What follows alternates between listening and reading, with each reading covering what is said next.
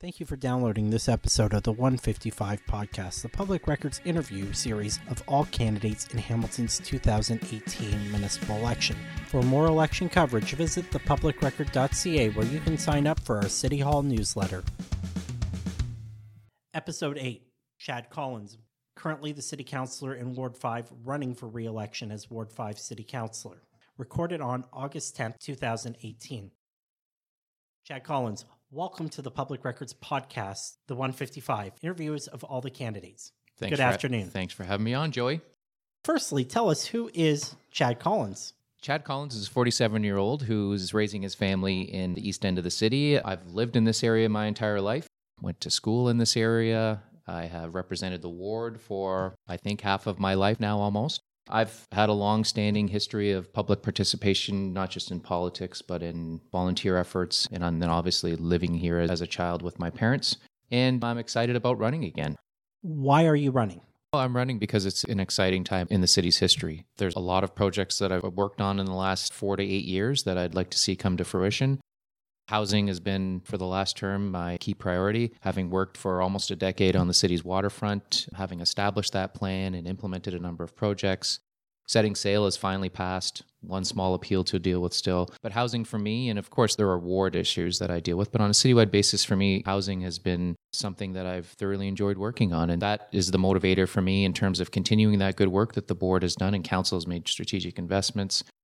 And I want to continue to build a better city for my kids who are just entering high school. And at some point in time, they'll be in the Hamilton job market. And with all the issues we're facing as it relates to gentrification and other things, I think there's a, a key role for an experienced person like myself to play around the city table. And I enjoy it. I love dealing with people. I have always liked dealing with people. I think I have a fairly good ability to bring people together around the council tables. We work with a very eclectic group oftentimes. Every council is different but I've always had a good working relationship with my colleagues and with city staff. And I think for those reasons, I've had the ability to get things done. And so that's some of the motivation in terms of why I'm running. There's a long list of issues that face the ward and the city. But to summarize it, I think those are the, the motivating factors for me in terms of seeing the city do well and, you know, diving right in with the affordable housing file, which again, I've enjoyed doing in the last four years. For clarity for those listening, uh, setting sail is referring to the setting sail secondary plan, which is the West Harbor area west of Wellington, north of Cannon. How have you contributed to your community and to our city? I've been a member of council since the mid 90s, and I was uh, still in university when I ran for the first time in 1994 and 95 when I was successful in the by election. And so I've contributed as part of successive regional councils and city councils. I volunteer my time in different shapes and forms. Been very active in the community, whether it's baseball, sports, other things.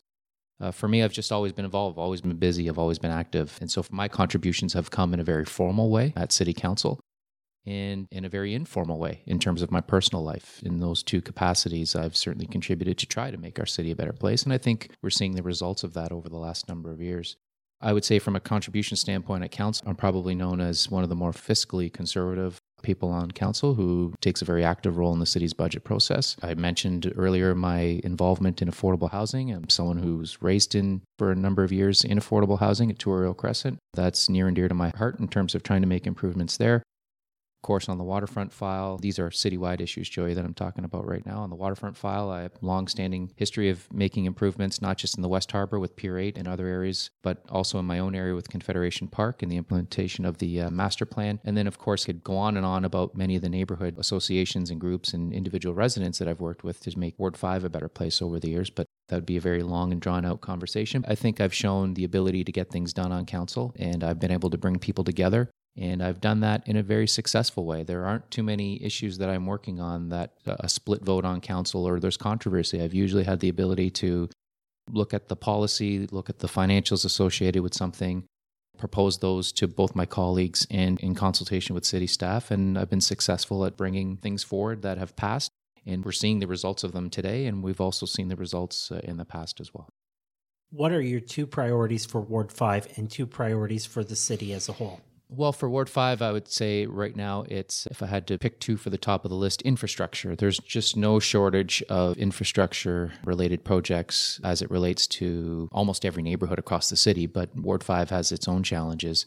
And a lot of that has to do with the declining amount of support from higher levels of government. I mentioned earlier that when I started, we started to experience downloading from the province. There was a greater strain placed on the city's budget process to pay for things that historically were either paid solely by one level of government, in that case, the province, or were cost shared. And I recall in the 90s and leading just into amalgamation, there used to be federal and provincial grant processes for roads, sidewalks, bridges, and sewers. And we haven't seen that probably now in a decade.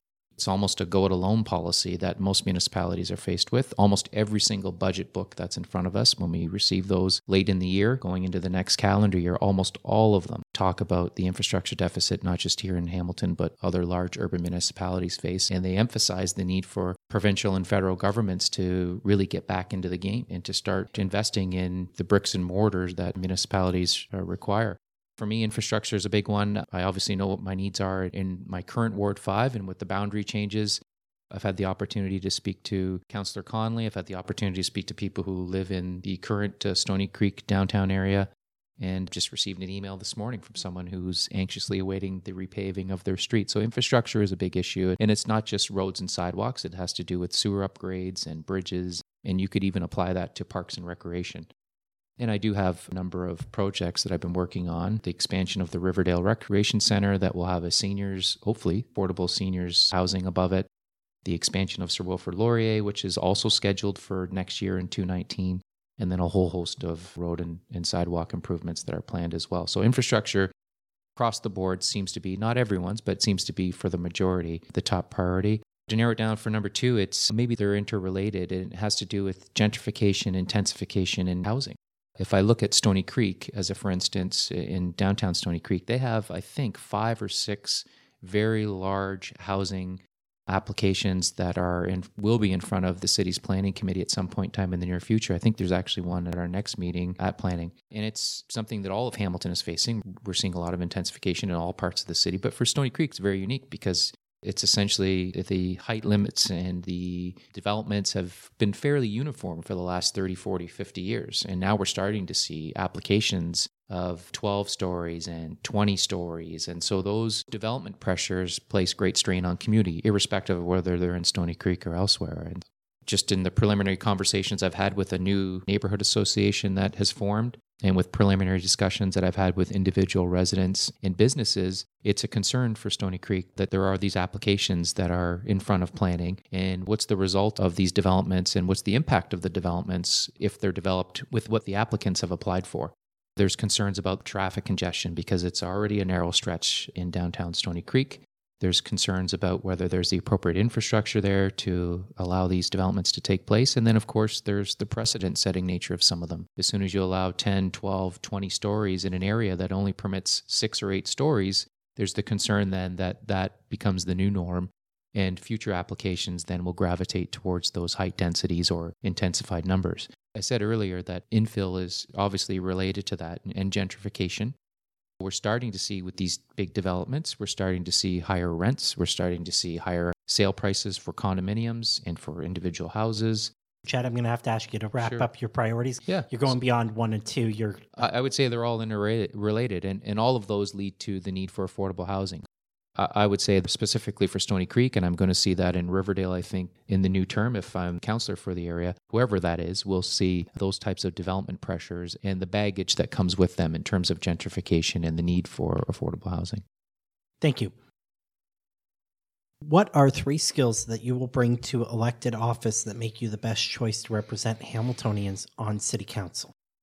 Well, clearly, I have experience. I think my experience counts for something. I know that there are oftentimes during an election process, there's candidates who are running against incumbents, are looking for calling for change. It seems to be in some circles, experience doesn't have value, and I would argue that it does. And I would argue that I have the ability to get things done at City Hall. I'm known as someone who's very proactive in terms of my ward, very proactive, as I mentioned earlier, in the budget process. I think I have tremendous knowledge as it relates to all city services. And when it comes time to then solve problems, Joya, I think I have the ability, because of that knowledge, to get things done a little quicker than others. And not just around the council table, but those who may be asking to be on council or or running in the elections. I think experience counts for something, and I wouldn't certainly discount the fact that uh, that experience brings the ward is something valuable for my constituents when they're when they're looking to solve problems. And essentially that's the nature of our business. Certainly service delivery is one of them but solving problems is a big part of it.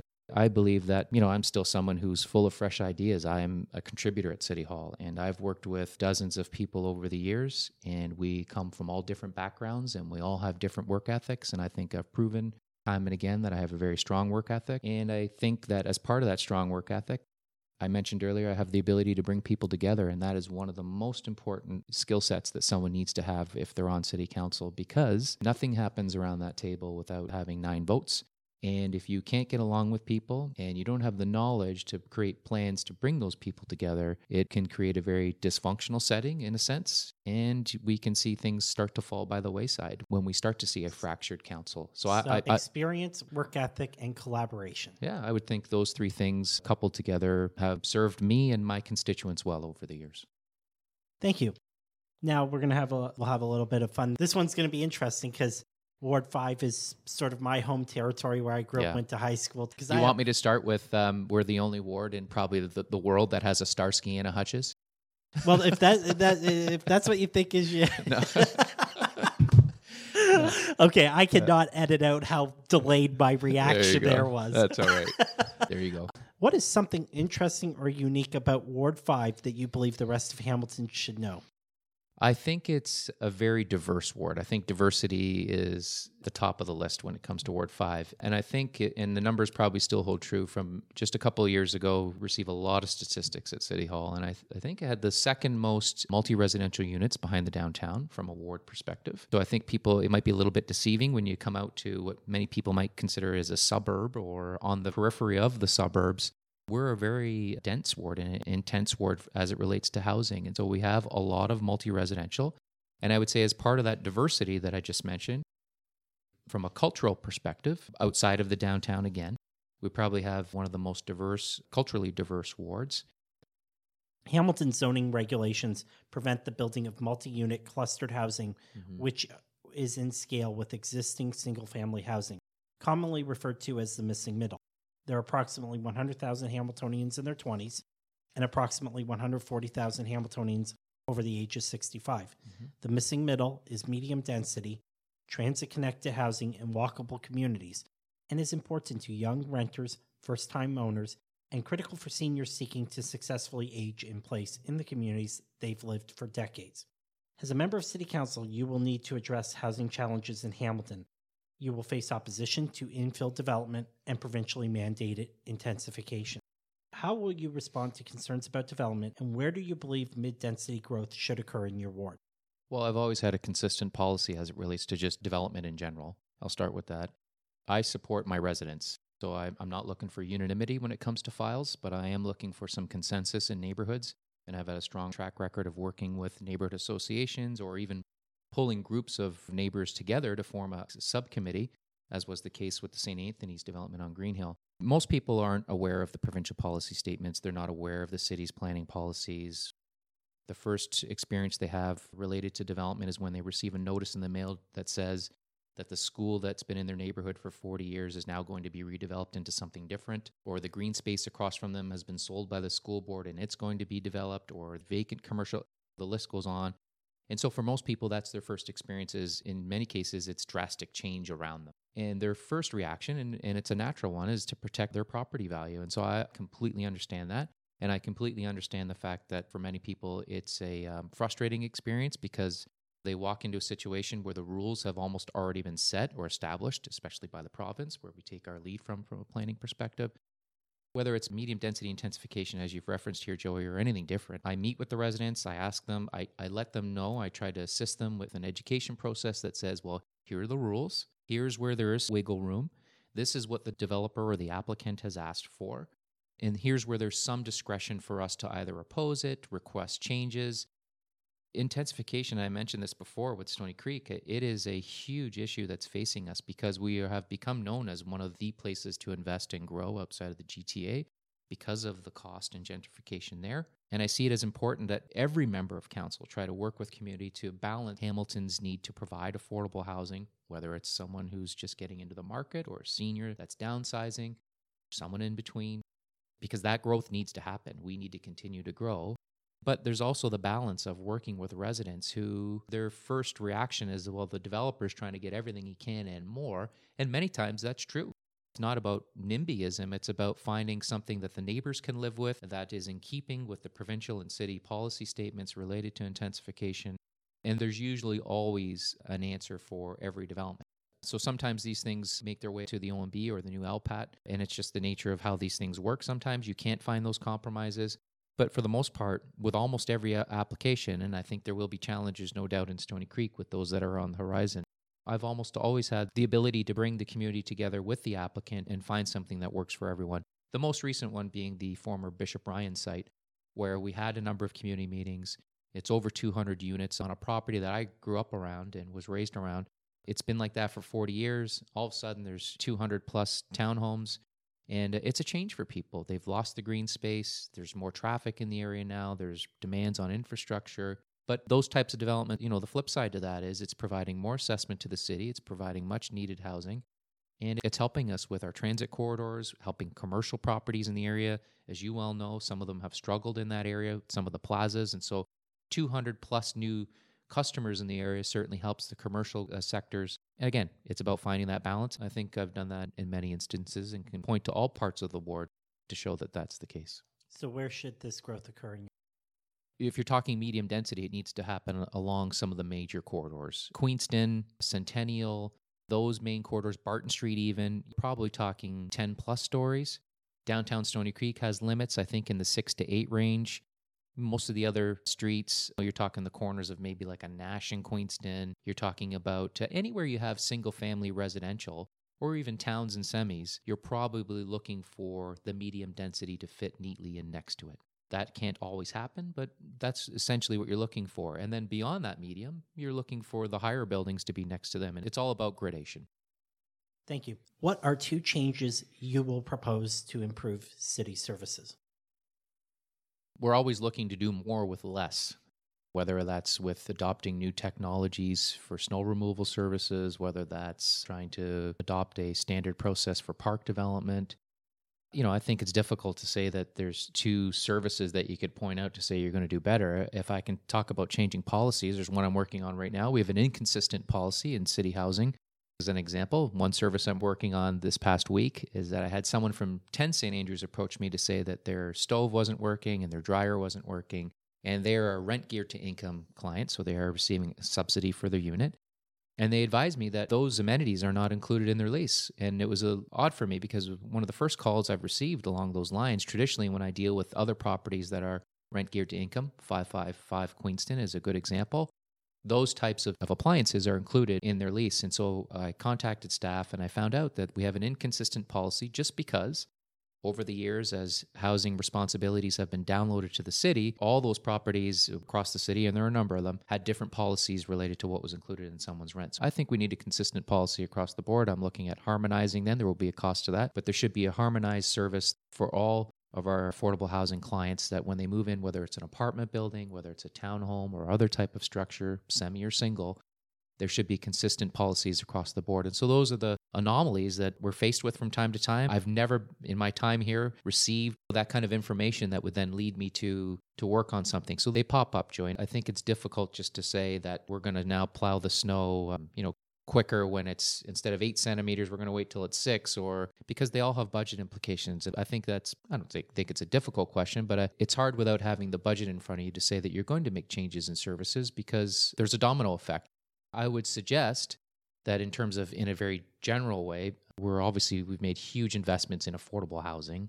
Just by the nature of making investments in increasing services I, I think those would be if you're looking for two categories those would be for two changes, not categories. Two okay, changes. Well, well, I would say that implementing the blast network on transit, if you're looking for specifics, I would say that the B-Line route that we have now serves my ward and other parts of the city very well. And I think the other parts of the city deserve that kind of service. And I'm anxious to see B-Line type services applied to the blast and, and maybe even other routes. We are going through route rationalization in, I think it's already started this year and into next. And there will most likely be recommendations for the new council to adopt. So I'm anxious to see those services.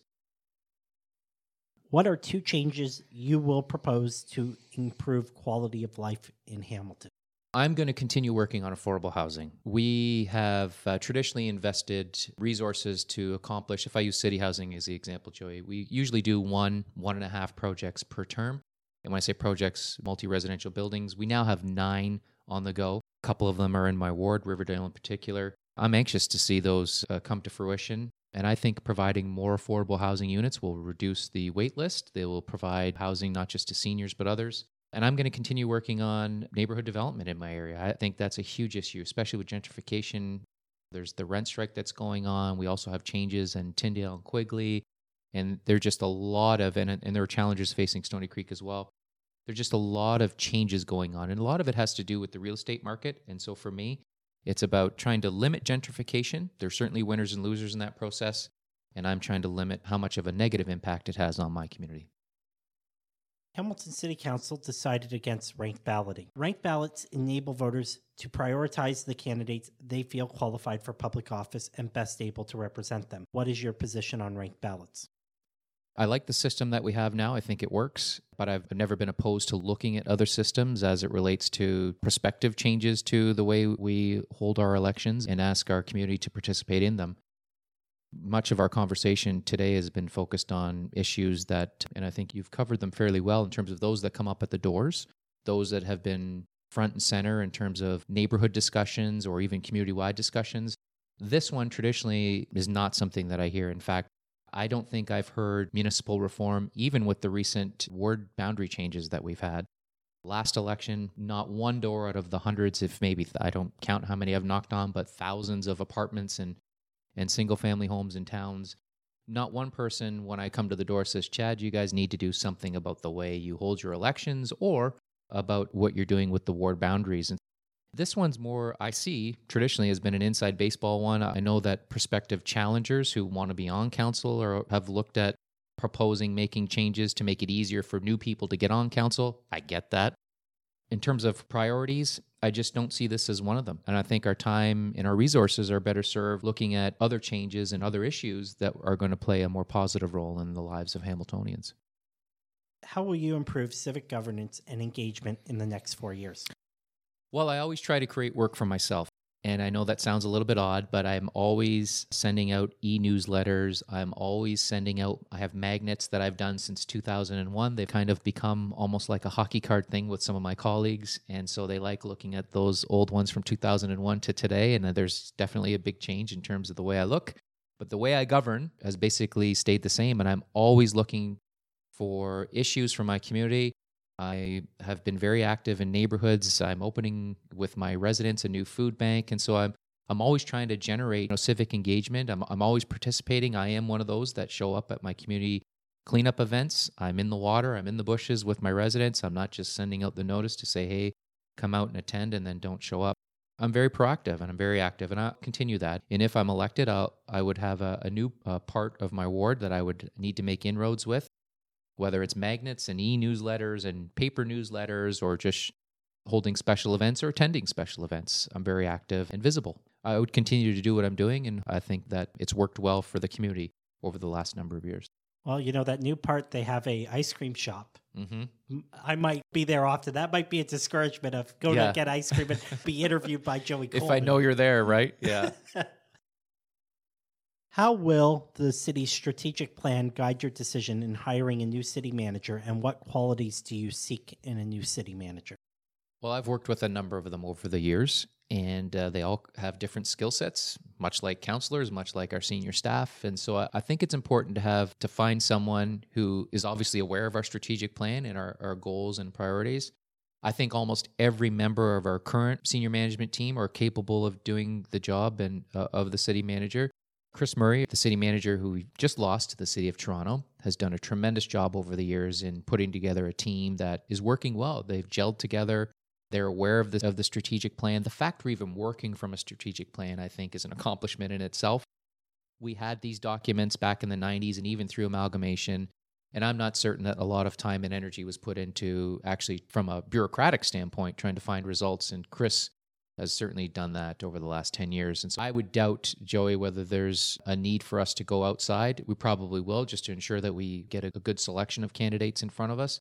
Again, almost any one of those who are working for us now as a general manager is capable of doing the job. And I've worked in an environment where it's been staff versus council, and it wasn't a good one. It sets us back. And, you know, if I look back to amalgamation, we went through a term and a half of spinning our wheels because of that fractured relationships. Whoever it is needs to not only know the strategic plan, but needs to forge a good working relationship with council and the rest of the bureaucracy. Politics is the art of allocating limited resources and compromising defined solutions. How will you do so? I covered that earlier in another answer, but I'll reiterate that I'm very well schooled with the city's budget process. I have assisted new councilors in trying to understand how the budget process works from a capital and operating perspective. I've probably come forward, and I, I don't say this publicly often, but you've asked me the question. I've probably come forward with more cuts in one day in one budget cycle than most of the people I've worked with over the years have done in their entire career. I've come in some days with five, six million dollars in budget reductions that have been passed unanimously. And I think those motions, and they've come in different years, and it's all there for people to see in terms of our record and it's on tape. I don't need to make these things up. I've had the ability to to play a very proactive role in the budget process, and I've also had the very I've had the ability to bring people together around the council table. There's a lot of different personalities around that table, and a lot of strong-willed people, very intelligent people, and I've always had the ability to work with almost every one of them and bring those people together and work as part of a team. Again, nothing happens around that table without nine votes, and I've had the ability to to assist my colleagues and our staff as part of a team. Not one individual makes things happen. It's really a group effort. It's 2022. The public record is writing a review of the four year council term that's just ending. What three words do you hope we use to describe your term on council? And what three words do you hope will describe council as a whole? I would hope that that summary, Joey, would include results oriented, fiscally responsible, and progressive. I think Hamilton needs to be uh, cognizant of the fact that we always need to be competitive with our tax rate, and we've made tremendous improvements on that in the last term of council. We've had some of the lowest tax increases in the province outside of Windsor. I think we need to be strategic. We just talked about the city's strategic plan, and most of what we do needs to come from that document in terms of making big budget decisions or policy decisions and results oriented. I mean, I think that speaks for itself. I think that after four years in 2022, we want to be in a position where we can look back and say we've accomplished a lot of things. And that applies to dozens and dozens of city services. Thank you. That's the end of the prepared questions. Do you have closing remarks you wish to share? Thanks for the interview and the opportunity to share the ideas. This type of forum doesn't happen often. It does certainly in our Cable 14 debates do receive questionnaires from different organizations that may find their way into the community in dribs and drabs. I think whether you're a challenger or whether you're an incumbent, these types of interviews that allow us to get our platforms and information out is beneficial to our residents when it comes time for them to make a decision. Thank you again for joining us, Chad. Thanks, Joey. This has been episode eight of the Public Records The 155 podcast, our interviews with all candidates in the 2018 municipal election. The Public Record is Hamilton's local, independent, reader funded news outlet. This podcast is made possible by members of the Public Records Press Club. Visit thepublicrecord.ca to learn more and listen to all episodes of the 155 podcast. Sign up for our newsletter and stay informed. The Public Record is a member of the National News Media Council, a voluntary self regulatory organization that deals with journalistic practices and ethical behavior. To learn more about the Media Council, visit the Media Council at mediacouncil.ca. Thank you for listening. See you at the polls on October 22nd.